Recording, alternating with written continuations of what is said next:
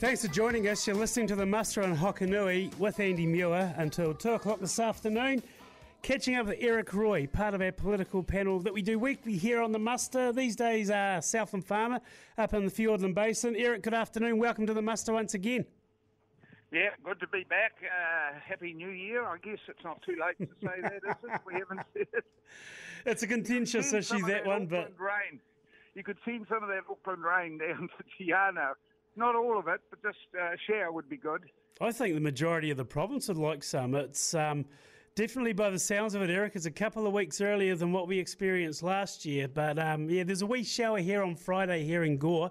How widespread, I'm not too sure. We got about five, six mils out of it, but it soon evaporates in the heat. Yeah, no, we got two and a half here, so uh, yeah. But anyway, it is what it is, and you just feel a bit sorry for those people that have faced quite a bit of loss in that Auckland area. That that looks a bit tragic, really. Absolutely. Eric, we're going to touch on Chris Hipkins, our new Prime Minister elect for New Zealand as of last week. It's an intriguing process how it's all gone through and it all occurred so quickly. But the thing that intrigues me is the way that Jacinda Ardern, no one talks about her in the media anymore. yeah, yesterday's person, and I think she knows that she's got to pull her head in and give Chris uh, the opportunity that he's going to need if he is going to turn things around. I think, in terms of a leadership change, it's one of the least messy from either side that we've had for a while. Although the uh, John Key Bill English one was pretty tidy, but Australia's uh, the Australians call it a spill when there's a challenge and it all goes and the secret letters and meetings and smoke-filled rooms and all that stuff. Um, I, I, there may have been some, well, euphemistically smoke-filled rooms because the fact that there was only one one person came through. And one of the things about this Labor caucus is that it is very factionalised. It's they've got a Labor caucus, a, Maori caucus, and a gay caucus, and an Auckland caucus, and a List caucus. And um, I'm not sure that up until the change of leadership that, that that that's gone all that smoothly. There's a few rumours about some of those caucuses saying to Jacinda when she said I'm going to um, have a cabinet reshuffle. They said you will not be demoting any of our people, and and there's a pretty strong rumour that that's when she felt she didn't have it in her tank to face that down. Now, whether that's true or not, I don't know. But what has happened is a very clean and tidy shift as far as Labor's concerned.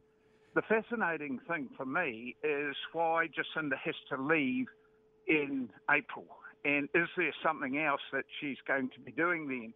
For me, um, when you when you stand for an election in your electorate, that's a three-year contract with your people, and she doesn't actually need to be uh, in the House. They've got the numbers, and they've they, they've guided this so that um, they don't have to have a by-election. So, some extent, that's just abandoning her electorate, which I, I've got a few issues with. Uh, but anyway, we'll have to see why she has to leave in April. Is there something else out there that's attracting her, or did she just not want to face the carnage that's likely against her reputation? Or is there something else that the general wider public doesn't know about, Eric? And um, because while it was bloodless, what occurred within the Labor Party caucus, at the same time, the way it's just happened the way it has, you got to wonder if there's something else to the side that we'll never know about. Well, I think we will know about it if there is a reason that she's leaving at that time. And I look, I, you know, it's an interesting thing. I think the similarities between her and Lange, who was another really good communicator, but seriously wasn't able to enact all the things they wanted to do, and then wanted to have a cuppa or a break. And you know, the similarities are quite strong. And for me, um, a good communicator doesn't necessarily make a good leader and I just hope that New Zealand can reflect on that a little bit and, you know, having some people that are more than career politicians that have got a bit of skin in the game. One of my metaphors that I use, have used quite frequently is that you shouldn't be in Parliament till you've had a bad lambing. And that's a metaphor that means you've been engaged in business Absolutely. and you've faced adversity and, uh, and had to deal with that and and deal with people as well. Um, So, you know, and I think we've got a lot of career politicians on the Treasury benches at the moment, and their ability to deliver, to deliver just about anything has been shown to be uh, pretty much wanting. And that's a concern with this government. There's not a lot of people on the front line as such who have been business owners, like you say, have done the lambing. And um, yeah. that's a great way to phrase it, actually, because it makes people understand what's required, what is required, sorry, to run, to run a business. Yeah, yeah well, that's true.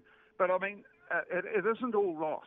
Uh, I mean, we have, New Zealand, because of Jacinda, has now got um, an internationally known status and, and for a country the size of New Zealand, see, I think there's about 198 countries in the world, and population-wise, I think we're 117. And one of the games you can play when you're with people overseas is try and name significant people in their country. And and most of the countries in the world now have heard of New Zealand because of Jacinda, and that's that's gold when it comes to tourism and, and trade and various things. We we won't talk about what a motivation might be to have done that, but that's something she has seriously done for New Zealand more than any other Prime Minister. And, and we should be able to live off that for quite a while. So that's the good thing. Um, and I can understand the pressures of family. I, we've had one member of our family in the armed forces. And when kids are little, I'll accept, oh, dad or mum's helping little children do this or do that. But after they start going to school or school sports or ballet or something, why are other people's mummies and daddies think more of them than what my daddy does, who doesn't think much of us and goes overseas. You know, those are hard things to explain rationally to small kids. So I can understand that argument. Just finally, Eric, um, what do you think is going to change in the reshuffle with policies that Chris Hipkins will announce in the next couple of days? Oh, well, what do I think? Oh, but um, what will he do?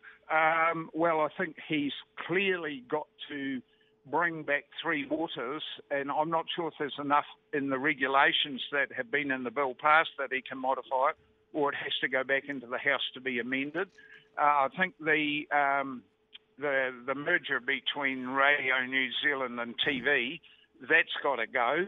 Uh, I think we need to have a debate as to what co-governance actually means, because I, if you ask 20 people, you get 20 different answers, and you only fear what you don't understand in this world. We need to have a clear um, determination about what that actually means and how it will work.